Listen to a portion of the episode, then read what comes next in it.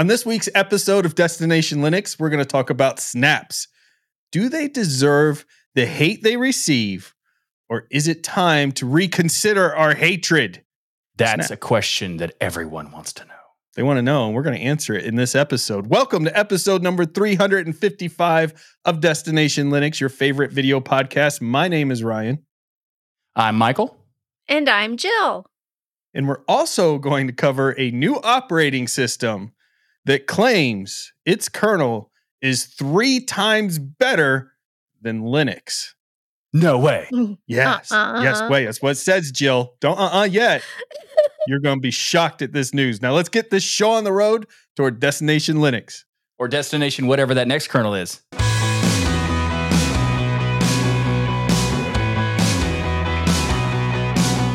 Our feedback this week comes from Stefan. He says, It's a great joy to listen to your show every single week. Thank you. Appreciate that. And he didn't just say, especially Jill, which I appreciate. That is very nice. We appreciate that much, much Yeah. more. You I mean, th- not much more. we appreciate that. You know, he said, You three really drive the show perfectly with Oh, a lot you, of thank you. fun and interesting talk. All of us, Michael, together. we are all included. I like That's great. Stefan. You know, we're going to spend some time on Stefan's email Yeah. because he's special. Yeah, let's do that. He said, I came across the following post from Gnome Dev on Mastodon about searching people with expertise in TTS to improve the default TTS experience on the Gnome desktop. Although I'm not visually impaired, I found the discussion around it very interesting because I do work a lot on the PC and have problems with dry eyes and unclear vision after a long time staring at all the luminous pi- pixels. So sometimes I dream of a more natural conversational audio based interaction with my PC. But the current eSpeak based implementation of this is really not working for me at all. I tried it out. It apparently just reads out what we can see on the screen, e.g., there is a list with XX items, and most of the time I couldn't even acoustically understand anything. I know you previously praised eSpeak on the show, and accessibility is a major concern for you as well. So I'd like you to join the conversation and hear you, especially, but not exclusively Jill's point of view on this matter. I like, and to be clear. He's they put listener. in in the parentheses, Stefan did put not exclusively Jill's. yeah, that's amazing. That's amazing. Specifically, what is important to consider when they rework TTS on GNOME? How does the ideal audio based UI look, sound like? What are the advantages of the current implementations that shouldn't change? And where can current implementations be improved? Could modern neural network based TTS technology satisfy the need of those who really need TTS on the desktop? It would be great to hear from you on this matter. With greetings from Far East, Stefan. Thank you so much, Stefan, for the email. It really is Absolutely. And also, just real quick, for those who don't know, TTS means text to speech. There you go. That would have been a good thing for me to clarify right up front. But thank you It for doing been. that, Mike. Uh, no, but I really appreciate Stefan you joining in on the conversation. I think that if we're being honest with ourselves, and you know, on this show we don't whisper sweet nothings in your ear. Uh, this is one of the critical flaws of open source software, specifically Linux, right now, is this accessibility. Like it's a critical flaw. And in open source, you know, the entire idea is to invite anyone and everyone from around the world to get involved in the software. And it stinks that we're the ones so far behind in accessibility. Uh, while we do praise the options that exist that you've heard us talk about on the show, it really is kind of more something of like, well, I guess something's better than nothing kind of praise. Like, That's true. yeah, we got eSpeak, but is Yeah. it where it should be? Not at all. And then I think about what's coming when you look at Copilot and things Microsoft are working on, and we can all make fun of where some of these projects are today. But when you look at their vision of where they're going with these things, uh, and you talk about what these virtual assistants can become when powered by uh, things like the Chat GPT backend and stuff, is going to completely change the way people interface with their computers. And is Linux and open source prepared for this with the tools that we have today? Because utilizing these natural language models and other things other other things like adding natural speech into there can really transform accessibility in of itself just implementing those technologies um, a, a lot of places are looking to utilize these as kind of your new uh, phone IVR systems. So when you call Mhm. into a business, you've got this natural speaking robotic voice that's talking back and forth with you, or not robotic voice, sorry, natural human voice talking back and forth with you and actually kind of having a conversation. And so, you know, I think there's a lot of work to be done here, but I think we're so far behind that while your questions I think are really good ones, we don't even have good documentation with distros out there for accessibility by default. Like our documentation is trash. So much so that I've gone out there and written documentation for an And OS that's a for good its example. If he's doing it, I mean. yeah, because it's like nobody does it, right? It's but just also, here's the thing I have a mm-hmm. theory about why accessibility is not that great on Linux. And I think it's because the open source philosophy, while is amazing and fantastic, it relies on someone doing something in their spare time as a volunteer and they just want to do it. And the downside of that is that people are not even thinking about this particular issue because a lot of the people who are making the software aren't dealing with that issue. Yeah. they're not impacted by it. So they're not even considering it. It's like not to I mean, I know this is like the text to mm-hmm. speech and the vis- like visibility is not a I'm not making this as a pun. I'm just this just the it's the phrase Uh, out of sight out of mind and the concept of like you're not thinking about it, you're not going to even attempt it. And then there's a lot of cases where, you know, previously we would do distro reviews and we would cover all the basis and do our review and we do very in depth. We even get comments on our YouTube channel and on our forum about how how in depth we go. And then we started getting comments about maybe we could cover accessibility and we hadn't thought of that at the time because you know, Ryan and I for Mhm. example, we never even look at those kinds of things. And Jill mentions it in the reviews for her, but we never took the time to try it for ourselves. And then we started trying to do it. That's when we saw these issues. And I think if these projects had more development time and more people, and maybe even just like some kind of funding, that's when that's where we need to be for accessibility to, you know, become a competitive space like next to Windows and Mac and that sort of thing. Yeah, well, I mean, it shouldn't really even be an option, right? If you're going to develop a distro for the masses, you're not releasing one for just your best friends or whatever, then accessibility needs to be as functional as the thing booting. Like it needs to be a part of the process. And, you know, Windows and Mac OS and Chrome OS, for that matter, from the install have desktop voice to text options right from the start. So if you've ever had a Windows machine, you installed Windows and you let it sit there for a minute because you had to go grab something, you'll hear it start talking to you.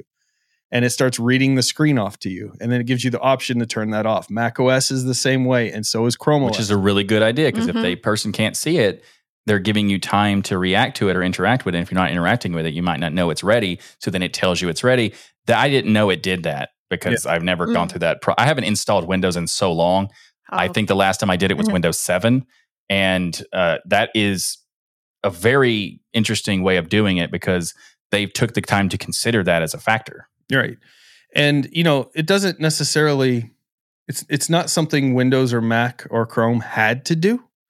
Right? They didn't have to do that. And it takes a lot of development and things to add it, but mhm. did and that makes more people able to be a part of that ecosystem and these things are not a separate suite of packages that you have to install later and so even when we talk about improving some of the things for gnome you know number one it should not be a separate package somebody has to go install to get accessibility on their computer because that kind of ruins it for a lot of people with- Agreed. with Yeah. different abilities. And so then the other thing is, um, you know, these apps that do get developed, maybe there is a standard set of suite of, sorry, a standard set of software that we install on every Linux machine that's installed by default uh, or distro. But Standards. those need to be You're funny.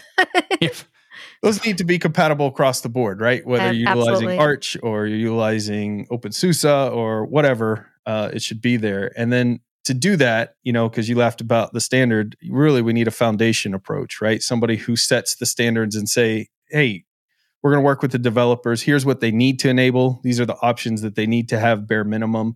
Um, and anything less really shouldn't be accepted by the community.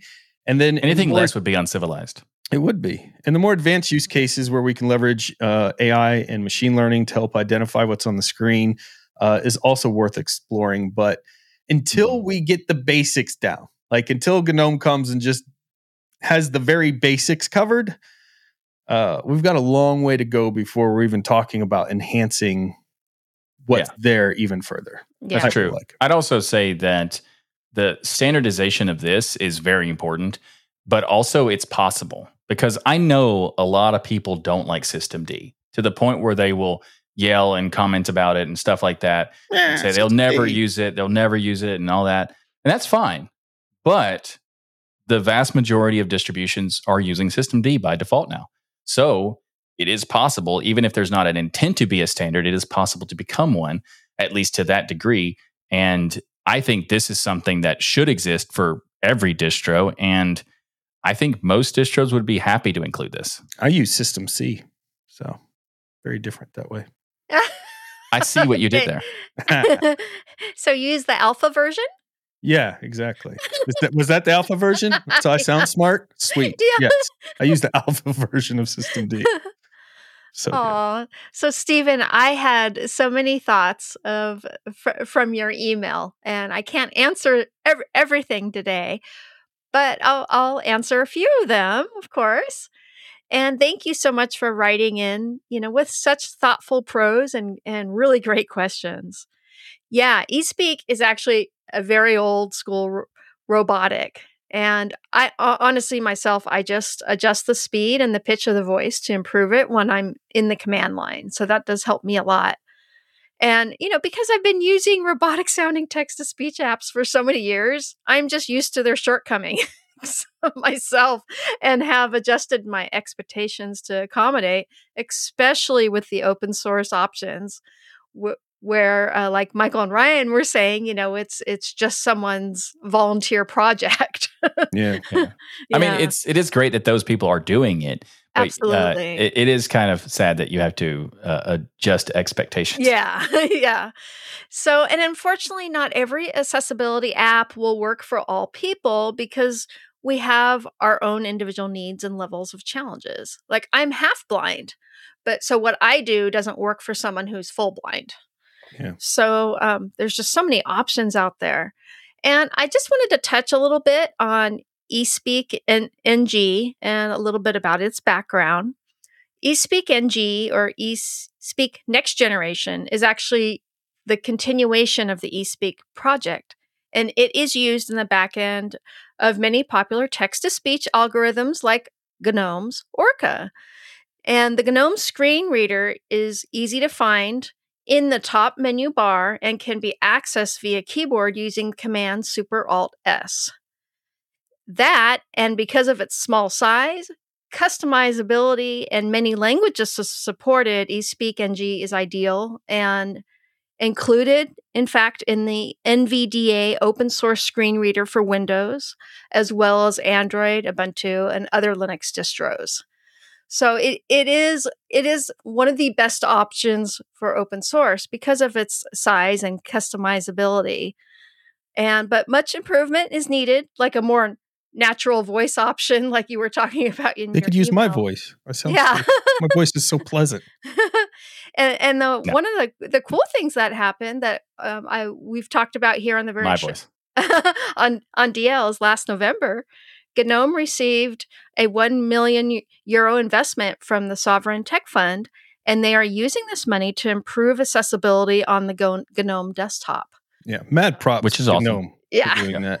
Uh, and awesome. for the person who the Sovereign Tech Fund that donated the million dollars to do this. But uh, Yeah. we, I think we need a lot more. And this could be Yeah. a, a community driven thing where we could get the entire Linux community to invest money into a GoFundMe or fund or something to really improve this technology. But we there's going to need to be way more than just, even though it sounds like a lot, a million dollars in development world yeah, is almost nothing it isn't. and No. and so uh, again huge props to sovereign tech fund amazing gnome amazing that they're they're tackling this and so many people are ignoring it uh, but so much more needs to be done here I feel Oh like. yeah.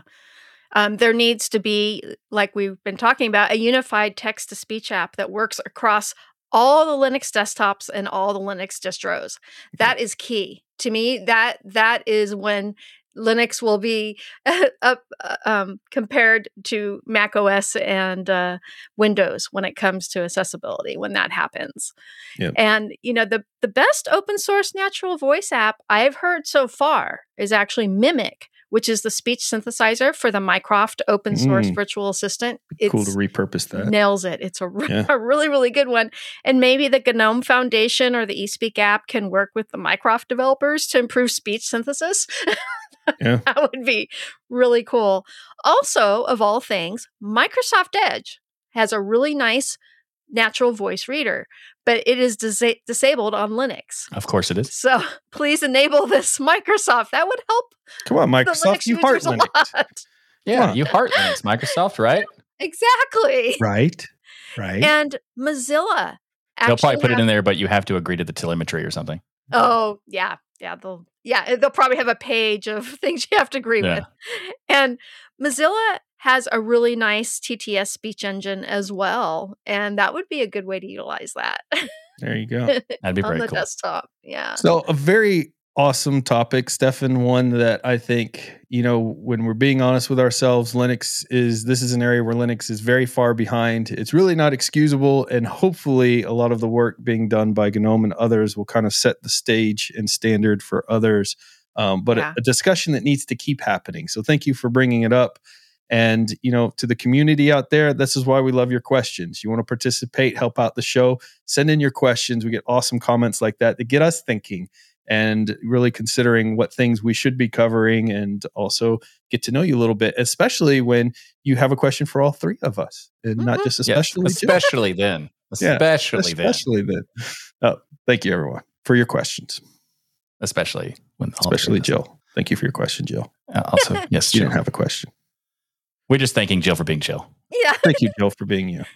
I'm just here for that podcast thing we do. Love that No, shirt. When you go through an airport security, there's uh, one line where you go through to check the TSA uh, getting your ID checking. And then there's the other line where a machine scans your bag. And Mm. then if you're lucky, that's all the lines you have. But sometimes there's a few more. But the same thing happens in enterprise security too. And by in, the same thing, I mean there's multiple levels of checks, not for passengers and luggage, but for end users and their devices. And, And wow, comparing this to an airport is interesting because being in corporate America for so many years, uh, TSA is extraordinarily frustrating, probably the worst part of travel.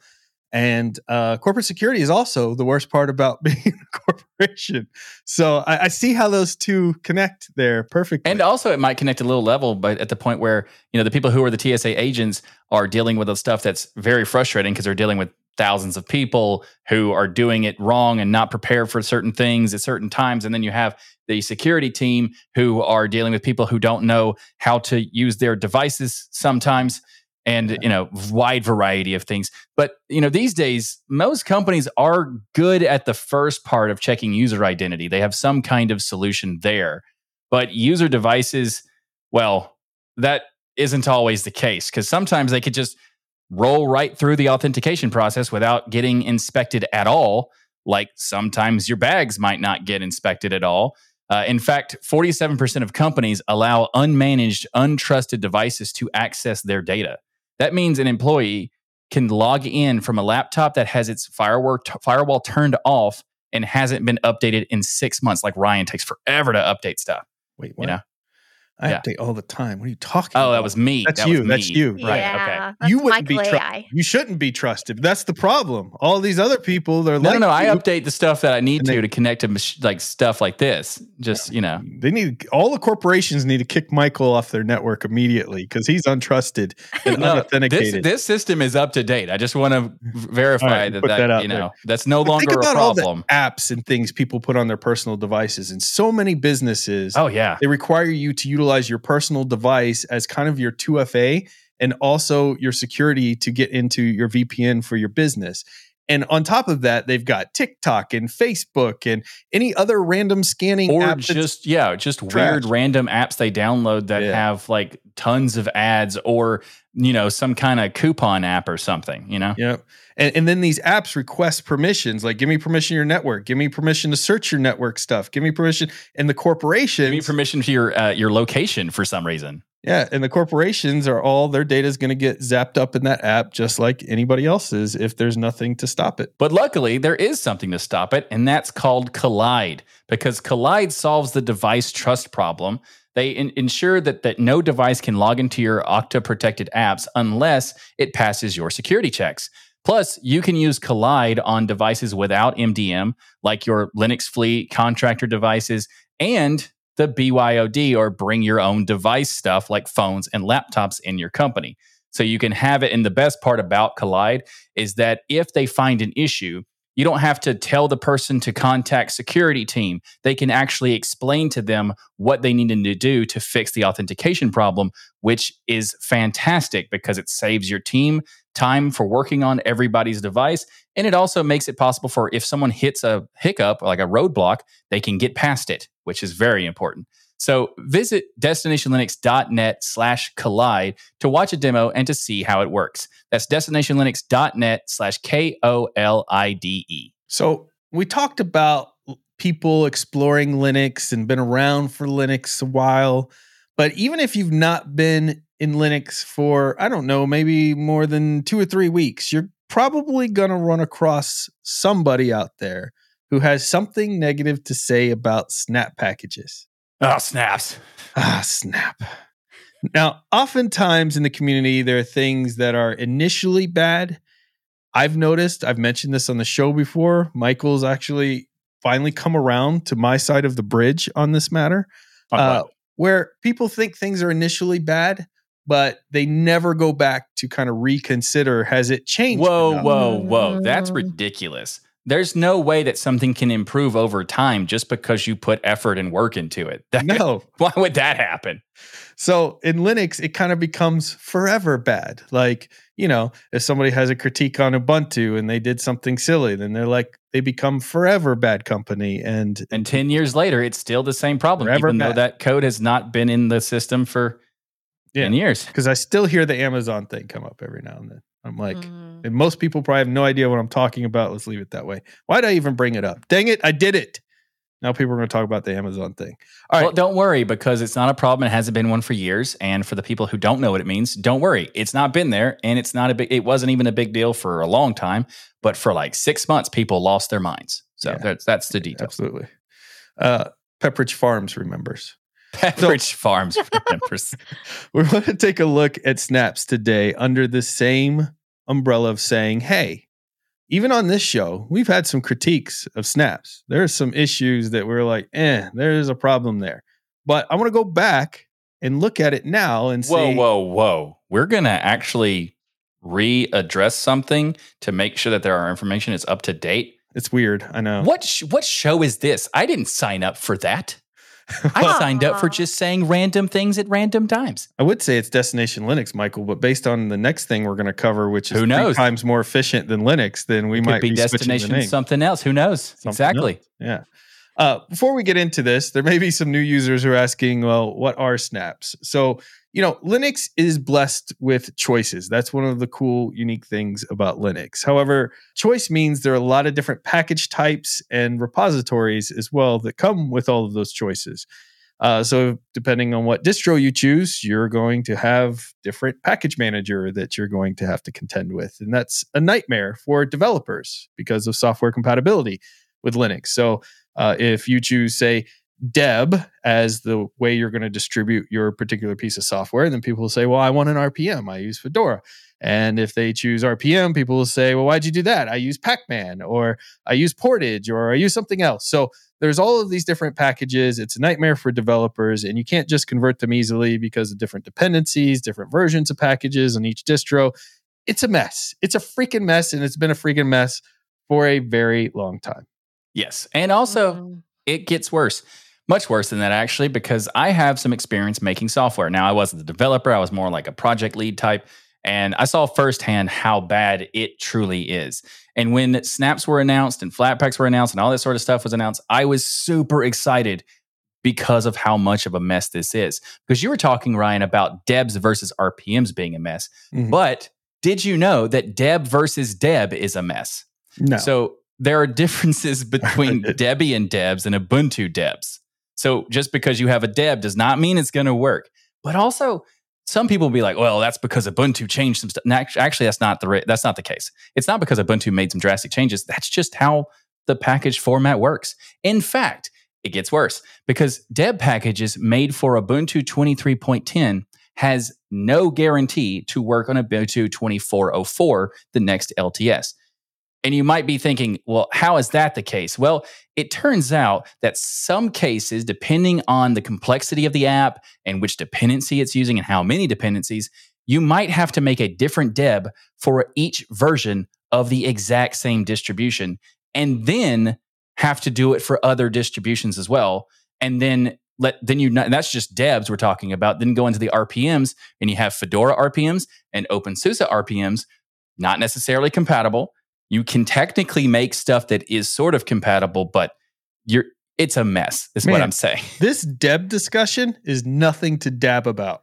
You know, Nothing to deb about. I like it. dab Yes. about. Dab- I know you said dab about it. Uh I, mean, I, I kind of wish you you just said like we shouldn't deb about this, you know. oh man, you, you dab really good. actually. Yeah, you dab really good that. there, Thank. Michael. Thank you. That's good.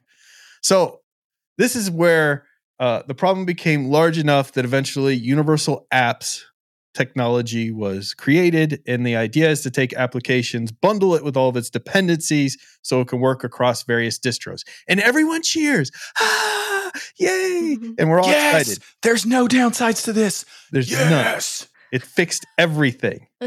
Uh, also, real quick, for those that don't know, a dependency is a package that another app depends on to work. And here's where the fun part gets there are dependencies of dependencies of dependencies, and the tree just grows forever. Yeah. Yeah. Sometimes. Yep. Now you can install an app, and it doesn't matter with these universal things what certain package you have that the app relies on because it's going to bundle it all together in this universal solution. But we don't just have one universal solution because it's Linux. We mm-hmm. got to have like four of them. So we got Flatpaks, snaps, AppImages, and there's others out there as well. There's others. Those are the most popular three, but there are others as well.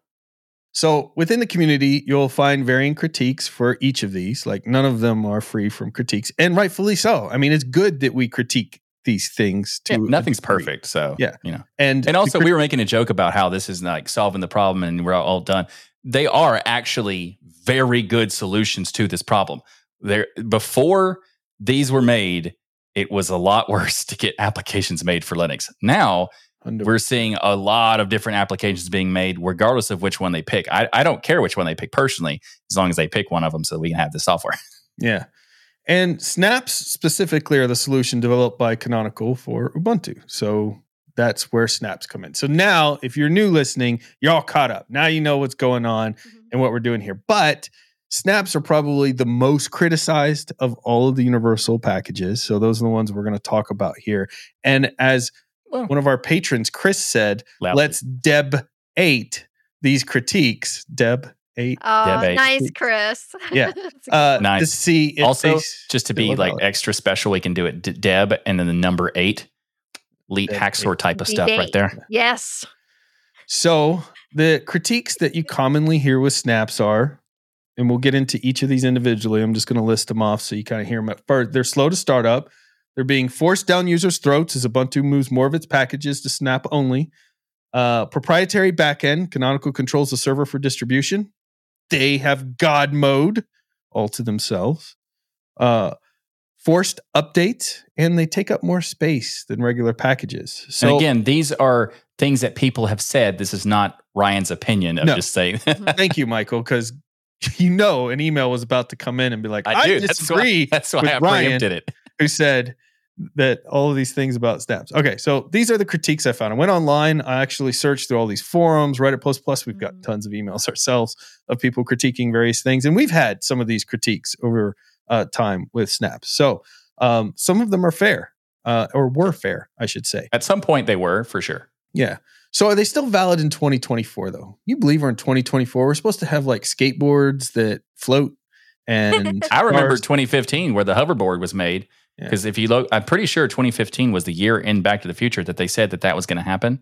I don't and know. now Every other post I see or meme has a different year for when that was supposed to happen. So I have to watch the movie and see what the real year Yeah. actually I'm is. pretty sure it's 2015. I could be remembering incorrectly, but I'm Yeah. I'm Mm. pretty sure. I'm more sure than not. So let's say 51% sure.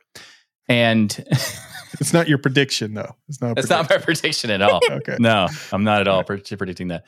But let's talk about what the uh, these critiques one by one and see are they still a problem here in 2024. So let's start off with the uh, thing you mentioned earlier, which is slow to start, and one of Mhm. the most common complaints about snaps. Yep. And this is good because the change is that it's not true anymore. It was actually true in the very beginning. There were times where an application take, could take up to 15 to 20 seconds to open, and that was very annoying. It felt like we went back in time by 20 years, back to the future, and we're dealing with stuff from the 90s and dial up kind of stuff. It was like uh, AOL where it's slowly loading a picture, like Exactly. one line at a time. To find Exactly. Yeah. So we're now a- at a situation where the snaps are update are opening much faster and to the point where you're not really noticing these things anymore. Now there are some applications depending on how complex they are where they might take a bit of time still, but for the most part that's not an issue anymore. Yeah. And it- and one of the things that happens is yeah, they'll they'll be slow sometimes the first time you launch them, but consecutive times they're they're quick. So um but we noticed, I remember when we were doing our Ubuntu 23.10 review how fast the default Firefox snap started up. Remember that yeah. that used to be so slow. It used to take Yeah, it like was like- 30 seconds. Yeah, it used to take a long time. Now it takes like 2 or 3. yeah. Totally fine, which is Yeah. normal for a web It's browser normal. to open. Yeah. Depending on what system, yeah, your system specs and things. Now, I don't want to say this is completely fixed. That's true. Yeah. I, I would say that this is one where Canonical has taken the feedback and made tremendous strides in improving it. But because Yeah. I don't use a ton of snaps myself, I don't want to make the claim that I think this is completely fixed. But of the I mean- snaps I use, it's definitely a hundred thousand times better. And I think they've gone a long way to fixing this problem. Let me put To be that way. fair, Mm. saying that something is ever fixed in software is probably not the best True. thing to say. You know, it's fixed today could be broken tomorrow. you know. exactly. So uh, it, it's it, there has been drastic improvements. So we can definitely say So that. we can mark this one as Mhm. was fair. Maybe you want Not to so check much them out anymore. lately Yeah. and see what you're missing. All right. Forced, reassess the situation. forced integration. Uh, people don't like the fact that Ubuntu is pushing this package system that they've made, what they consider kind of forcing it down their throats. Because, for instance, if you go to the store, you're going to be presented with just snap options for Firefox. But you're like, okay, I don't want a snap version. So I'm going to go to the terminal and I'm going to do sudo apt-get install uh, Firefox. And then it's automatically going to default to snap now there too. And people don't like this idea that you're kind of forcing them to always utilize the snap version of it. And that's the critique. To be a little bit pedantic. Now, I understand why people don't like having to use a snap if they don't want it because it's slow or something like that. I get that part. But I've always had a problem with this statement. And I've seen this said on Reddit, on forums, on YouTube videos, and just uh, uh, so many times where people are like, Ubuntu's forcing snaps and blah, blah, blah, blah. No, they're not. If you go to apt and search for it, yes, it's going to suggest you the snap. But here's the thing you can do say no and don't install it. It's not a forcing you to install it because that would require you to have no choice whatsoever. There are choices. You might not like the choices. Now the choices are much better because Mozilla recently released their own deb packages, Right. which Yeah. they never did before. And why did they never do it before? Well, because Ubuntu did it for them. Why would they bother to do it then?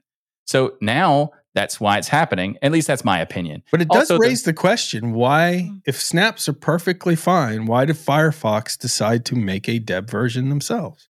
Well, Firefox also made the Flatpak version too, and they also make the tar.gz tarball stuff. So I don't. I think they're more about giving options to choose from And I think the only reason they're making a deb now is because two well, not only reason, two reasons. One is because some people don't want to use Firefox as a snap. And like, okay, that's fine. But also because Ubuntu is not doing the work to provide the deb anymore, which is the whole reason why the snaps Mhm. were made in the first place, because you can lower the amount of effort by making one package that can be run on multiple versions, at least multiple versions on the same distribution, which wasn't even true before that, much less being able to use it across different distributions. So the goal of having a snap is definitely a good goal. The mission is good. I like the fact that they put the effort into make this, but there are some critiques that are fair.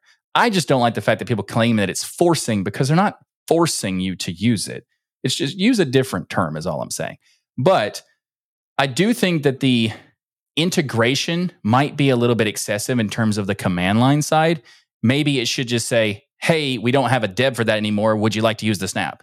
If it did that, that'd be different, I guess. Yeah, because it's a little bit tricky the way they Yeah. just throw it in there. Yeah. That part's a little that's part's Yeah. a fair critique. I just don't like the idea of people saying that it's a forced thing, you know?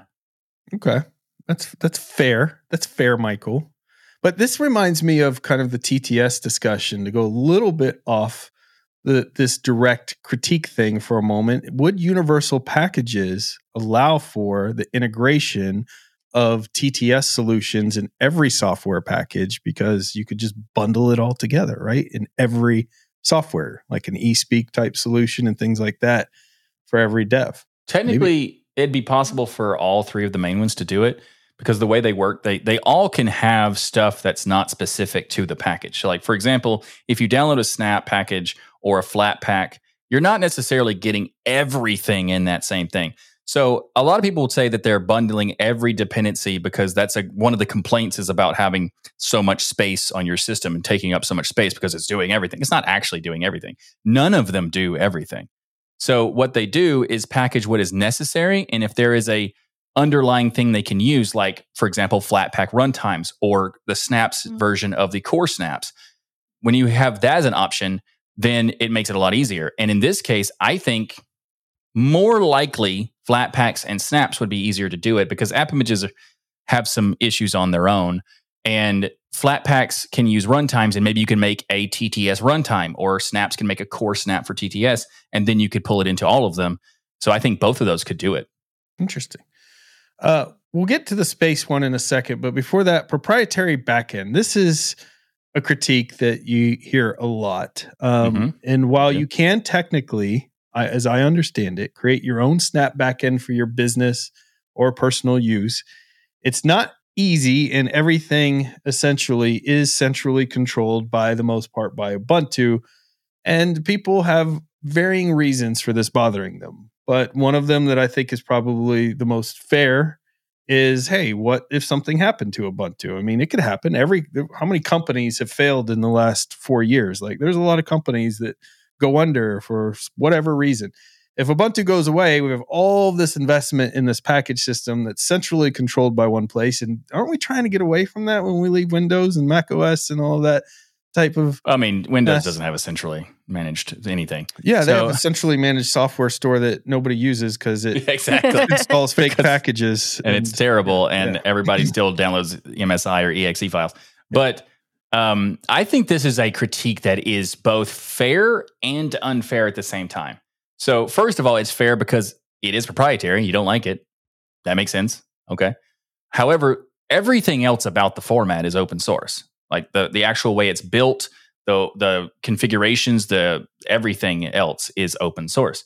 So the only thing is the proprietary backend for the Snapcraft store. But that doesn't mean the Snapcraft store is the only store that is possible. Now, it is the main store, and that makes sense why some people are annoyed by that. And if Ubuntu goes away, then they probably would just open source it because, you know, at that point, who cares because the company's gone. Uh, but at, I don't really think that's a big issue. But I think that that it's fair because it just feels better if it's open, but it's also unfair to the idea that a central store is a bad thing. A central Mm. store of any universal format is necessity. Because here's here's an example. Um, with the Flatpaks, we have Mhm. the Flathub, and name another one. Uh, flat bub. It's a That's not real. Okay. Uh, Try again. I, use Flathub. Um, yes, Fl- Flathub is the one I use Yeah. as That's well. the one I use too. Oh, that's the one I use. Yeah, Jill, do you use Flathub too? Yep, absolutely. Okay, so that makes sense because that's the only one that's really. But used. here's my counterpoint to you. Yeah. Flathub is open source. It's the only store. So why can't Canonical do it? Well, it is true that, that- I mean that's fair, but I would also say that it's possible that the open sourcing of their tool is not practical. They have to audit all the Mm. code and stuff like that. So just in a financial investment sort of thing, that might be why, why they don't do it. But I also agree it would be better for them just to do it because it's easier to just Plus, it Get that, kill this you know- stupid critique once and for all, and we could all move on with our lives. Like I'm sick No. of hearing it, and I just think Ubuntu. I always hear them say like, "Oh, it's a financial decision. We don't want to take developers and spend the resources to open source." Like you're an open source company. Come on, like I ain't buying it. I'm sorry. I love Ubuntu, a lot of the stuff they do, but this one, just make it open source and move on. Can we just can we just fix this and move on, please? I agree. There, but they have rewritten Snapcraft Store like five times now. Yeah. So Yeah. Just open at one point they did open source it, and people were yelling at them anyway. And then they rebuilt But it, and they then didn't we open could come on it. shows like this and be like, "Listen, it's open source. Shut up," and it's done. That's true. But That would now be I great. can't. I have to But- try to like figure out why Ubuntu wants to do it because well, they want control of the central store, but Flatpaks are open source and they have a central store, and there's only one of them. To your point, so the the whole thing falls mute. Well, the- and There's only one of them because Yeah. it only makes sense to have one, exactly, like, and so yeah. nobody's going to go create their own unless you're AppImages and don't have one at all. Nobody's going to use it. you know there's Yeah. that. But Anyways, I- Ubuntu. I agree. Your point is you're right. They should just open source it because I mean, what are they going to lose? I mean, people are going to stop using Snaps. I open mean, source company, for God's No. sakes. It's like, Yeah. what? What are you doing? it's not. Well- And it, and some people, it's not going to change their mind no matter what if they no, open source it or but who not. cares about them? Yeah. Who cares Yeah. about them? I Just think give us the opportunity to say, "Hey, it's fine now." Give us the opportunity to call them stupid, please, please. I think one of the r- reasons also, and something we haven't touched on, is snaps were originally intended for server side. So That's they not accurate.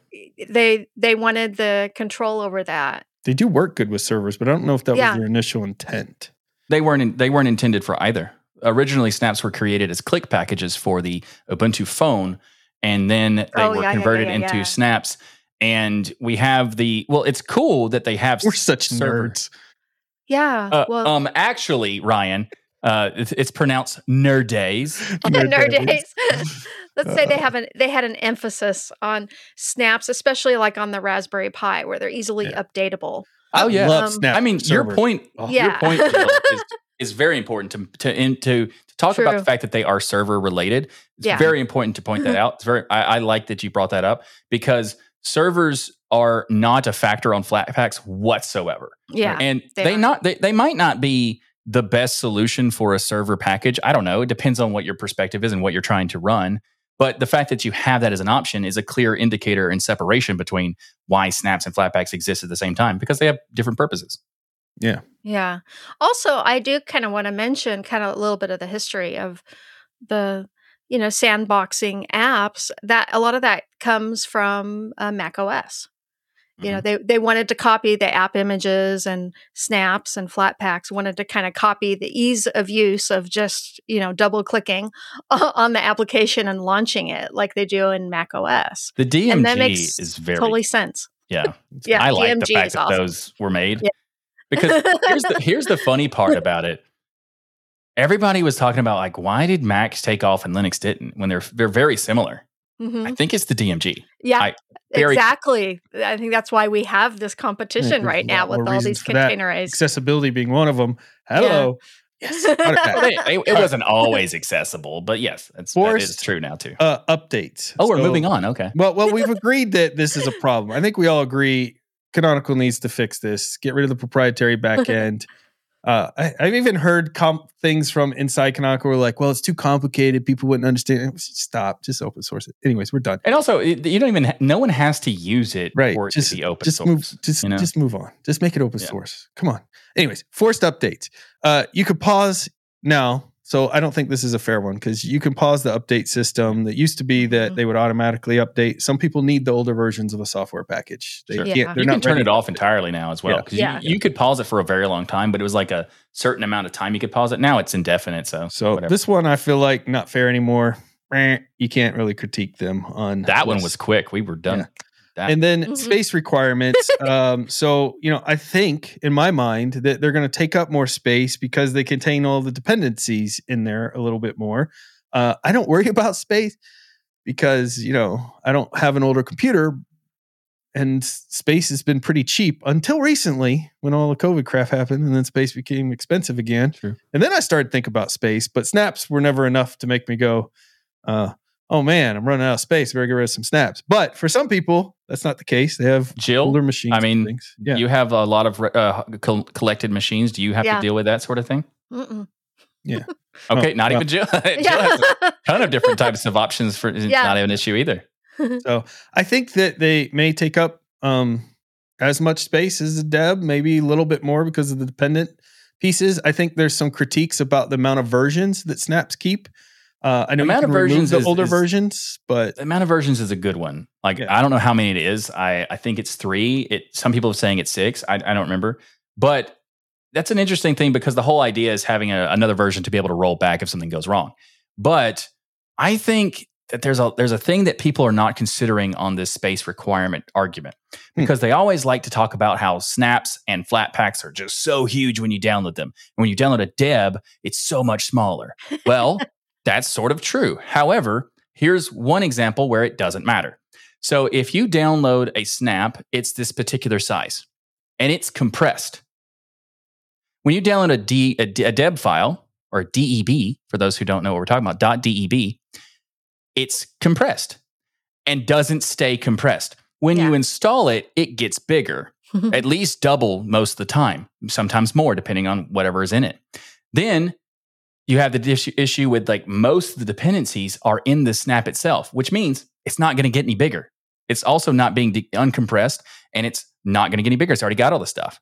Whereas a deb, that's not true. It's going to pull in dependencies and it's going to pull in dependencies of dependencies of dependencies because one application is going to have a bunch of other libraries and packages. And if you go through the process, which I have done a couple times just out of curiosity, even a calculator, if you bring in a calculator, there's going to be at least five levels of dependencies where you have about 100 to 150 dependencies that you're pulling in. Now, most of these dependencies are pretty small, but the fact that there's so many and there's so many underneath each other that you're going to have to compare all of those dependencies uncompressed to the amount that the snap is because that's the only way to be fair about the actual size of the packages because the deb file you download that's not the the, the amount of space being taken up by, on your system So I'm going to call this one um not really relevant anymore, yeah.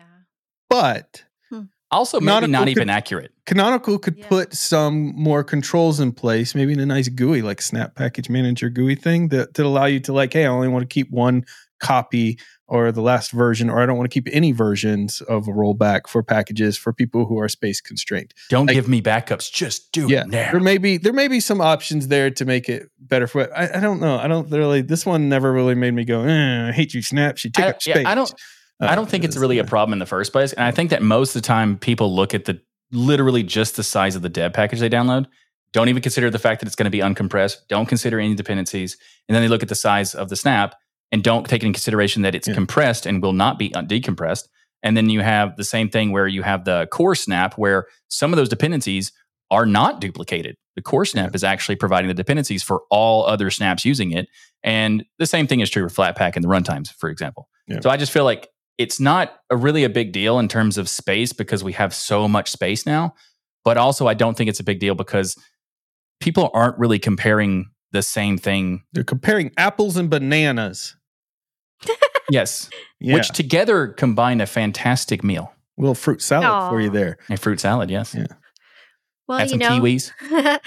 we actually had a great interview with Mark Shuttleworth. Uh, oh boy, back in May uh, on Destination Linux number 322. Mhm. And, you know, we had talked to him about these issues and he he talked about how he's focusing on improving snaps and their speed. Which And happened. He yeah, and he was very open and honest and understanding about the criticism. He he knew Yeah. what the problems were and he's trying to fix those. And it's obvious they they are working on that. They are trying to fix all those little issues. criticisms are really important. Without criticism in open source, we would never fix accessibility, for instance. Like we have to Mhm. criticize some of the Yeah. I think people take criticism to the point Yes. of hatred sometimes, and that's where it gets silly, right? Because this is free software after all, and a lot of people are volunteering their time to make this available to everybody. So, um, you know, Mhm. I'm never going to get on the side of uh, I hate snaps for any of these criticisms, even if they're all true. Um, I do enjoy snaps pretty much just for server application. If it's a Flatpak, I'm going to go Flatpak. That's just because uh, during the time where snaps were kind of being created, Flatpaks were to me just a better option. They were faster and things like that during that time. But if I come across a snap today Snaps predate flatpaks, by the way. and it and it's available, I'm just going to install a snap because it just gets the Mhm. software there. I just ended up utilizing and learning all the Flatpak stuff because some of these critiques did exist in full back then, and I really didn't want to use snaps or anything. And the server speeds based. were the, at the time they were slow and it was annoying. Mhm, Like exactly. 100%. so, So if I had a choice at that Yeah. time, snaps versus flatpak, I would pick the flatpak. use Flatpak. And now that it's not really a big deal, and I do use snaps, and I can say that uh, I'm not a huge fan of uh, any of them to be like they're perfect or whatever. None of them are, but I do like the snaps and Flatpaks um, because what they're trying to do is solving a big fundamental problem that Mac solved many many years ago. And but they're doing it in a way that like the way that Mac was able to solve it, and Apple solved it because they had one OS. They're not trying to make this work across different distributions and Yeah. different all these things. Whereas snaps and flatpaks are trying to make it possible to use these on whatever distro you're using. And that's why it's a lot harder to do. And you have to deal with a lot more, you know, running gears and stuff. So I love the fact that Canonical is putting in the effort to make this happen. And I also love the fact that the Flatpak team is putting in the effort to make this happen because Mhm. it's such a Mhm. critical thing for Linux to become a mainstream. It's already technically mainstream in so many ways, but it's not on the desktop side. And it's a fundamental thing because if someone goes like previously when I got into Linux, and arguably even around the time that Ryan, you got into Linux, it was it was still a problem, not Mhm. as bad as it was when I got in. Whereas we didn't really like we barely even had package managers. And uh, anyway, so Mhm. I love the fact that they exist because not necessarily the snaps themselves, but the universal formats entirely because it's such a critical piece. Because if you go to a company and say, hey, we would like you to make a Linux thing, uh, don't worry, you only have to make 25 packages for 15 Oh, different things. No way. It's not so hard or whatever. And then they go, uh, uh, hey, thanks for the suggestion. Uh, go away. This is now, you can just make a snap Yeah. or a Flatpak. And if you want to, an AppImage. Although I I will go ahead and tell you I prefer the snaps versus and Flatpaks over app image. And a lot of people were kind of be like, well, what, like they're all kind of the same. And just really quick, app images don't have an update mechanism. And if you don't like the forced update of Snap, I get it, but at least have an update system. you know, Yeah. Well, there you have it. That's our take on the snaps and the update in 2024 of where we think snaps are, where they stand in there and some of the critiques. So, you know, if you are somebody who heard these critiques, it's kept you away from snaps, maybe go check them out. If you're somebody who hates snaps, uh, continue your hate quest. I'm sure it's very successful. For I you. mean, don't hate, don't continue your hate quest. Oh. Um, don't just con- continue your hate quest. I'm sure it's very successful for you. yeah, exactly. but, but also, uh, just real quick, I do. If you want to continue to hate it, that's okay. You can continue to hate it. Just stop telling people about it Shut your mouth. because because it's it's not helpful. Just shut your mouth, okay? If you have a Shut your if mouth. you have a critique, great. If you a criticism, great. If you just want to spread hate, then shut you- your mouth. You, you Yeah. could shut- you could stop. Yeah. Yeah.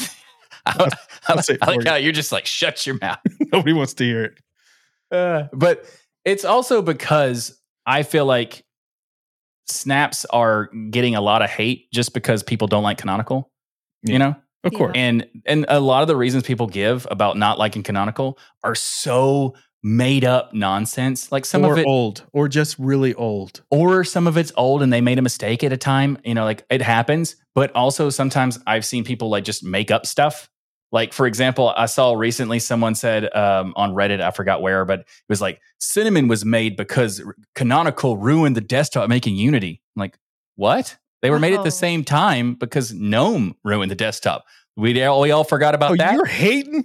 You hate no, no. Michael? this is no, no, no. This is not hate. okay. No one who's who was around at the time of GNOME 3 transition will tell you that GNOME 3 was good. Not even the GNOME developers.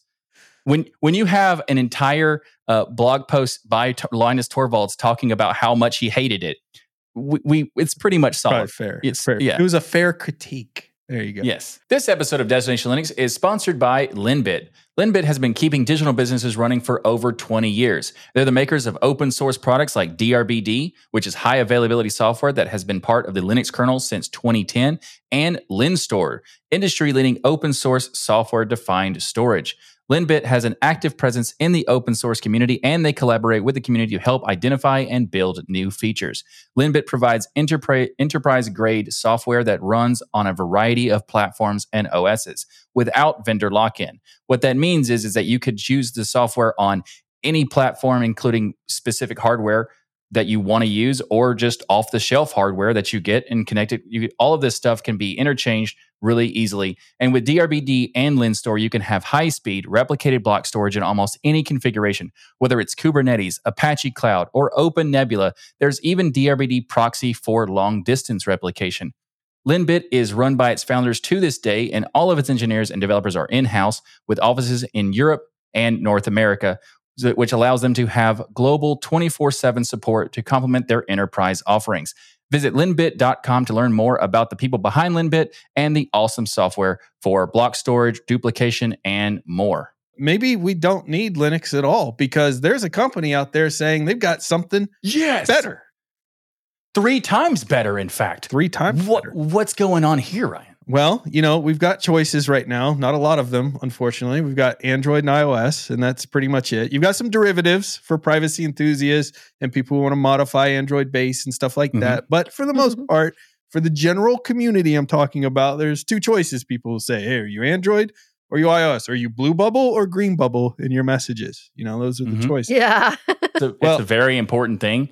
Ryan used to be a blue bubble, and now he's a green bubble, and I don't Yeah. talk to him anymore. Yeah, we don't talk to each other. We can't As a be blue friends. bubble myself, we can't. I can't Yeah. talk to him anymore. It's actually a rule by being an Apple iPhone user. If you, by the way, uh, also for anybody who uh, bashes iPhone users uh, because you're an Android person, uh, stop it. And if you're an iPhone user and you're bashing Android people, stop it. Unless it's Ryan, then I'm going to do that because it's just funny. Your iPhone But- sucks. What? Your iPhone sucks, and you're stupid for using one. I feel like we, we we've gone closer together as friends now. yeah. so many- Every time I see your color text message come across, I'm like, whoa, whoa. You know, what color is it oh, showing to you? user. Actually, I, I don't know. Honestly, I don't ever pay attention. I honestly have he doesn't look at my messages I could enough. care less. That's what's funny. Like kids out there, like, oh, you got whatever. I don't even know what color is supposed to be what, but uh, and they're like Huh. critiquing each other, like, oh, you've got a blue bubble. Like, oh, You know what's funny is that I was started talking to somebody and I forgot, and they sent, they sent me a message, and then they did this whole thing where you know how like on um, iPhone you can like send a reaction and it says like they like the thing, Yeah. but if you're an Android person at the time, it Yeah. said this person liked this, and it just requoted it, and you and I was like, oh no, I'm a green bubble, huh? And they said, yeah, yeah, you are. yeah, loser. or you could be like me, it's Michael and. Ryan, and we use Signal, and we're all the same color. yeah, Yeah, we're all the exactly. same on Signal. Well, I mean, we use That's why I basically everything. We've yeah, all we do. We use everything. text, Discord, Signal. Yeah. so it's it's kind of like we're we're just more open to the idea that it's okay to use whatever you want, and Yeah. if you like a certain thing for whatever reason, that's great. You use it. Yeah. All right. So there's a new option in town though that's going to make all this irrelevant again. Uh, you were talking about this is just Oh, that's what we're talking about. Yeah. Uh, Have you noticed that we go on tangents a lot on the show? No, Ryan? not us. No. Uh, they're bragging about being better than Linux. They didn't pick Windows or Mac OS out there. They said they're better than Linux. Lies. Lies. Not Well, you, I them. know that. The the alternative comes from Huawei and it's called Harmony OS. Mm. Now, Harmony OS, the destination Harmony OS will be the new name of our show. No, no, they have they have a kernel name that's just Harmony, I think. So we could call it Destination Harmony. Ooh, that's a good Hmm. one. That's gonna be a good show. Can't wait. Or and we would say uh, instead of getting the show on the road, we could say, and you can go your Huawei to destination Harmony. I always you go guys, the Huawei when I'm I trying to would get somewhere. prefer- I, I would prefer destination uh, other than destination Huawei or destination Harmony. Uh, I would prefer destination Minix. Minix. I think Torvalds would be happy with that. Yeah, there you go. All right, so they're officially calling this. Maybe All not the in guy who. Minix though. yeah. This is officially called Harmony OS Next, and it's not only claiming their kernel is three times, not two times, Oh. not one time, not zero time, but three time. Why would you Shut up, Mike. promote three More zero time? efficient than Linux. It's equal. that it's also it's also fully independent, which means they're Mhm. not utilizing any portions of any other OS, and Okay. includes a full stack AI framework. Okay, first of all, fully independent. Okay, that's cool. It, it, it makes sense that you would have to because you got kicked out of things. But more importantly, uh, full stack AI framework. What's that mean? All right. Well, I could tell you what it means. You would have to know first. I do know what it means. Okay, actually. go ahead. Go ahead. Go ahead. All right. So when they say full stack AI, what they mean is every component within their phone has AI elements baked into it. So the full stack awful. is to say everything in the device is fully compatible or Mhm. has AI technology integrated inside of it. That's, but they talk about a framework, not it's a Mhm. full stack Mhm. framework. Oh, not- it's a buzz thing. Don't get me wrong. Yeah. You were correct. Yeah. It's completely buzz bullcrap, but that's Yeah. the that's the whole thing. okay. I got you. Okay, so Yeah. let's go. Let's get back to the main thing Yeah. about the more efficient part. Yeah. Well, let's talk about Huawei because they're a Chinese based technology company. If you've never heard of them before, it's spelled H U A W E I. And they actually Which were of really course popular. is Huawei. You know, duh. Yeah, of course. Uh, they actually were really popular in the US for a while. Their phones were really popular and they Mhm. had laptops and other things as well. People were buying them like crazy. I had Um, a Huawei phone actually. Yeah. And Yeah. then they got banned in this country and other countries because of alleged alleged spying that was occurring uh, from this company. Of course, they do they deny this ever happened, but As whatever. all companies would. Yeah.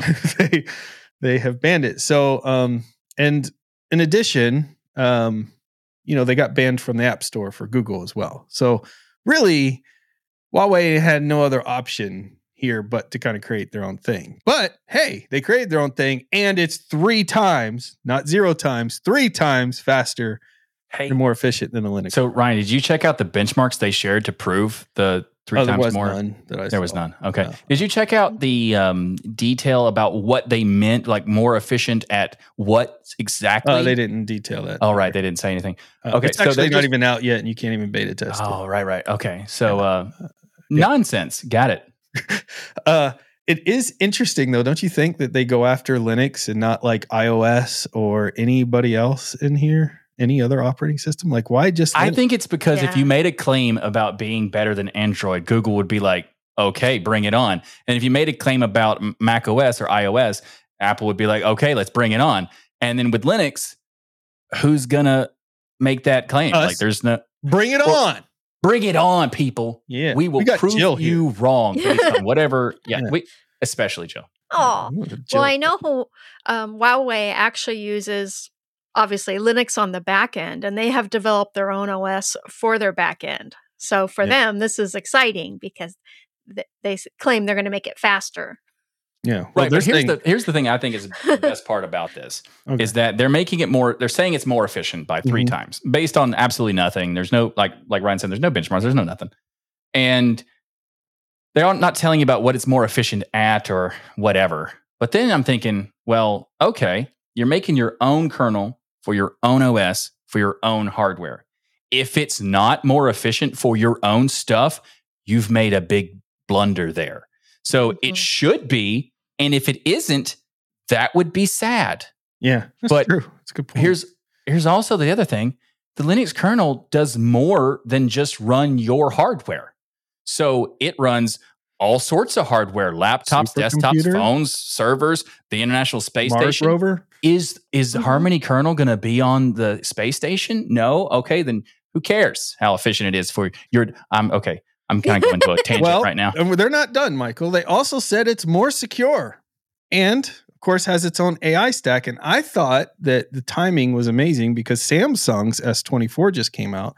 And what was one of the big things they talked about with the S24? What's one of the big changes that you've not really seen announced with a phone before that's come out? And that is their AI capability, Mm. their AI. And so But like them saying, they well, we have a full stack AI when S24 Did Samsung say what they mean by AI stuff? Well, yes, they actually showed the AI stuff. They showed Oh, crazy! the application Wow, you should being learn utilized. Yeah, um, all that stuff. Now, Huawei is no small company. They once owned nearly 20% of the phone market, and they were the second largest handset maker there for a while. They lost all of that with the bans, and you know they lost a, a lot of attention, of course, in That many makes sense, yeah. markets. But they still have a lot of resources and power. And as far as their claims, well, Michael, we're going to have to see sometime in Q4 of 2024. I Um, love how we'll be able to specific check they are with that. Yeah, Mm. uh, it's it's great. currently in the developer preview stage, so the the actual stable rollout is for sometime in Q4 2024. So it's Well, that's actually did they claim it as a stable rollout or just available? stable rollout point. scheduled for sometime. Oh, in okay, Q4. okay, yeah. okay. So we'll see. I'm I mean, curious. it'd be cool if they can. I mean, we'll never get to use it because it's banned, but it'll be cool. we, we yeah we we won't we won't. Someone will be able to test it and let us know. Maybe someone will give us benchmarks. Yeah, they'll be like, it, it was. It was two point. Actually, they lied. It was two point nine eight times more efficient than Linux kernel.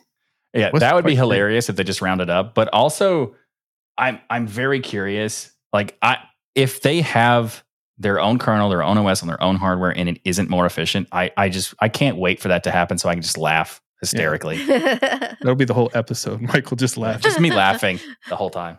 What do you think, Jill? Well, I, I was, you know, when I was reading that article, I was just thinking the whole time the average consumer doesn't interact with or not- even notice the kernel on phones. Losers. All they care about is the top layer app framework and will have Thanks all for- the apps they need. No judgment, right, Ryan? yeah, no judgment.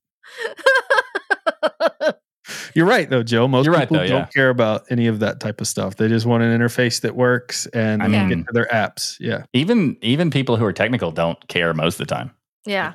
You know, Mhm. losers. personally, uh, I don't care that much. Loser. You know, Ryan doesn't care that much. What a loser.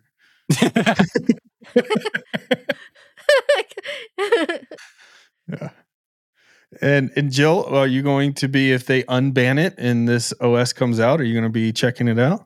yeah, absolutely. I will. Yeah, Yeah. Uh, Huawei actually makes good hardware. So They did make really be, good you hardware. know, In fact, interesting. I had one of their laptops. This was back when uh, okay. Apple was was the only one that had the unibody aluminum frame, and Huawei came out with a laptop they were selling at Walmart with incredible specs and was 2K monitor, by the way, and was like six hundred dollars for like top of the line, and it was beautiful.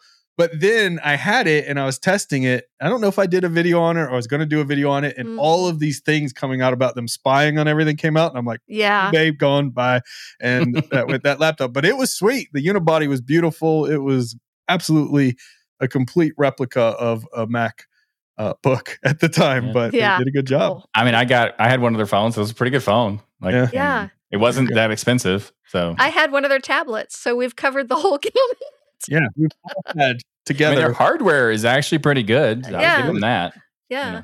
So I don't know if they did the able to spying thing or not, but that I don't want to risk that.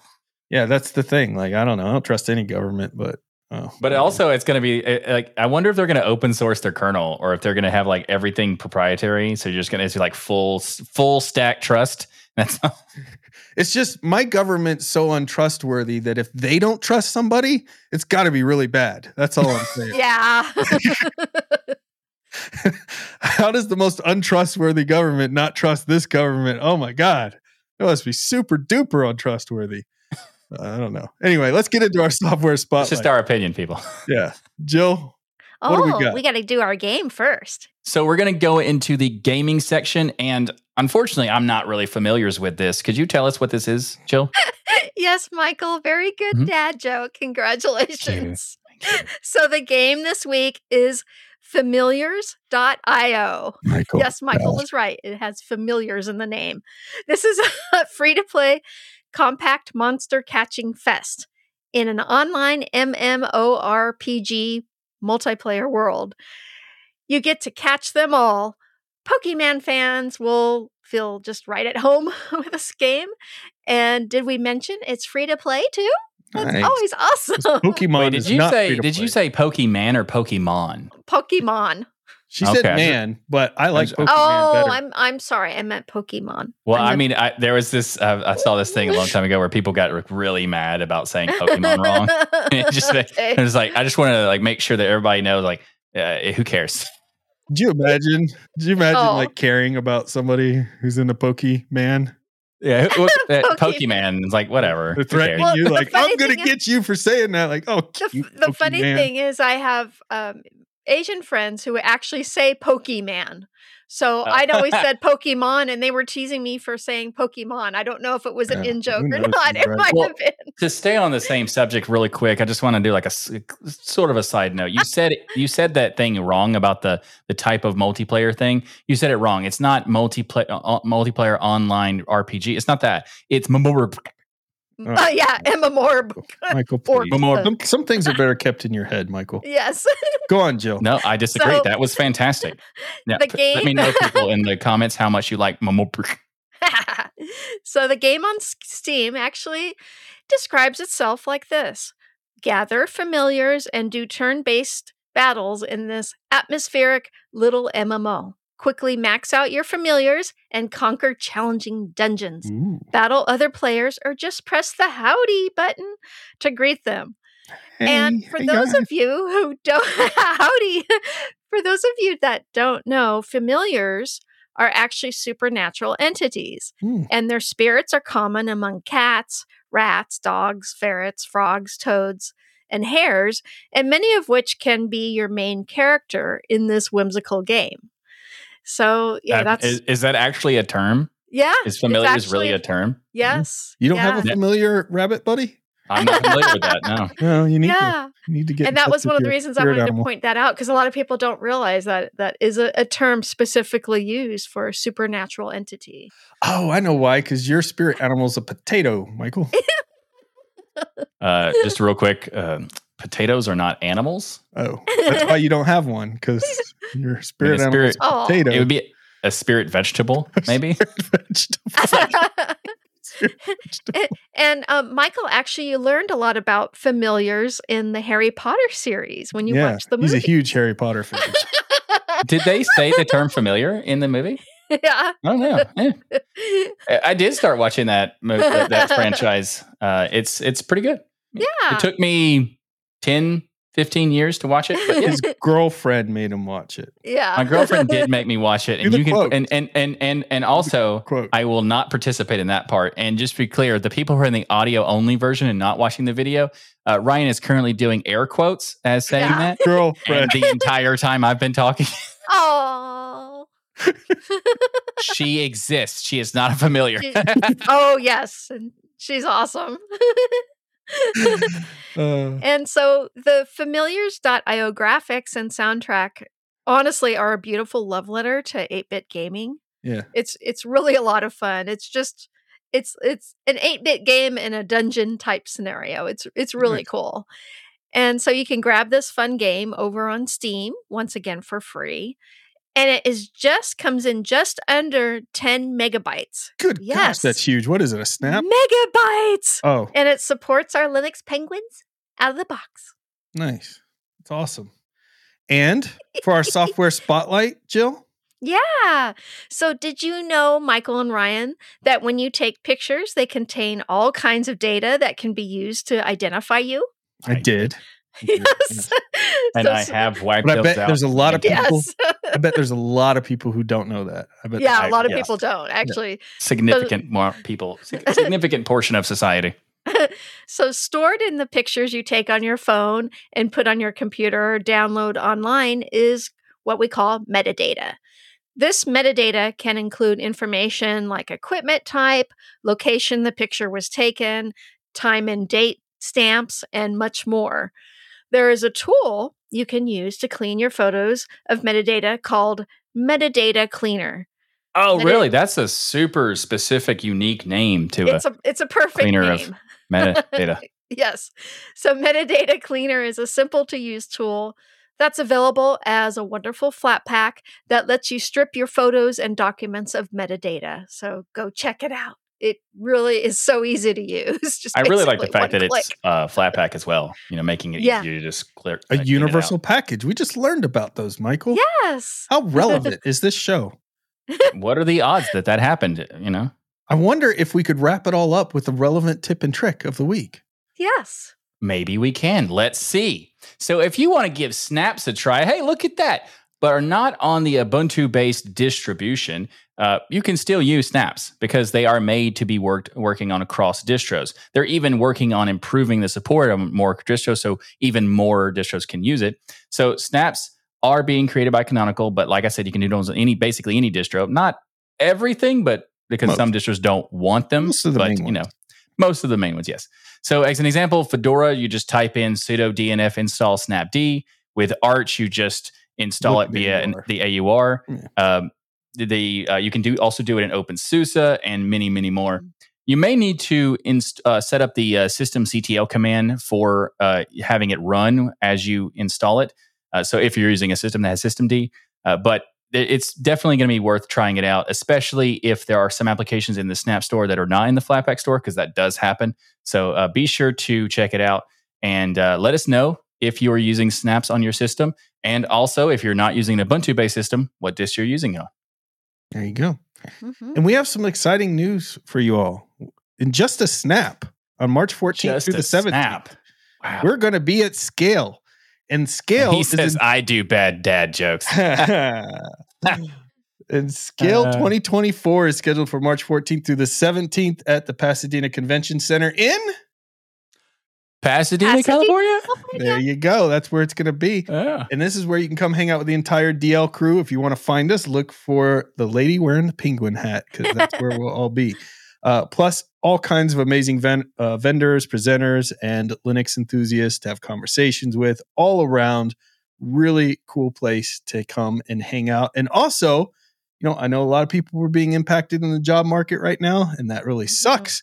But this is a great place to network. So, Oh you know, yeah, if absolutely. you want to come network there, give your resume out to some of the companies that have booths there or get in conversations with people, you may be able to land yourself a job. In fact, one of us actually landed one of our positions Yeah. going to scale. That's I did, in fact, do that. Yes. Yeah. So there you go. Yeah. Well, a big thank you to each and every one of you for supporting us by watching or listening to Destination Linux. However, you do it, we love your faces. You can come join us on our Discord by going to tuxdigital.com slash Discord and engage in the many conversations that we have going there. We talk about everything, not just Linux and open source. I mean, that's a lot of it, but we've got fitness and movies, Movies, and gaming, and music, Mhm. everything memes, is there. and even memes and gifs and gifs. and and versus GIF versus GIF. Yeah, Yeah. arguments about that. Wonderful. Yeah. Also, we have MMORPGs and Memort versus. More yeah, that's there too. And if you want to do this, you can go to, to tuxdigital.com slash Discord, but also you can check out the patron section of our Mm. Discord server by going to tuxdigital.com slash membership and becoming a patron. And you can you can do that. You can also get extra perks. We have a ton of cool perks. You can watch us live as we do the show, and you can join us in the uh, patron post show that happens every week after the show and talk about uh, memor and uh, gifs and gifs and all sorts of stuff. Like because there's so many things to talk about after the show. In fact, last week we talked about movies and things because we had that little segment about horror movies, and then that followed into the patron post show. Yeah, yeah. Yeah. Yeah. So that was fun. So be sure to go to tuxdigital.com slash membership so you can join us. We record every Thursday at 6 p.m. Central, 7 p.m. Eastern. And if you're in Europe, uh, the, the times the time then is uh, sorry. Sorry. Aw. Uh, but if you'd like to become a, a member, you can do tuxdigital.com slash membership. But if those perks aren't necessarily a thing, but you still want to support the show and the network, you can go to tuxdigital.com slash store. And I heard it from a very good source. There's a new store coming very soon. Oh, and that Woohoo. source is me. So it's I, I yeah, it's coming soon. Uh, there's t-shirts, hoodies, mugs, stickers, and so much more at tuxdigital.com slash store. And make sure to check out all the incredible shows here on Tux Digital. That's right, we have an entire network of awesome shows to fill your entire week with geeky goodness. Check out Linux Out Loud with Matt, Nate, and Wendy having a blast and sharing their awesome passion for Linux and open source. And everyone head to tuxdigital.com and subscribe to all these incredible shows. And don't forget to leave a rating on your favorite app so others can discover the power of open source and keep those penguins marching in the full Monty of Linux and open source awesome sauce. Everybody, have a great week. And remember that the journey itself is just as important as the destination. Thanks, everyone. We'll see you next week Bye, for another Love you all. destination Huawei. See ya. Huawei. Going the Huawei. Going the That- that was- Huawei. wow. I had never thought heart thought of Huawei being wrong way until you said it. And Yeah. it was perfect. I'm always going the wrong way, so it makes Yeah, sense. you're always going the Huawei. I'm always lost.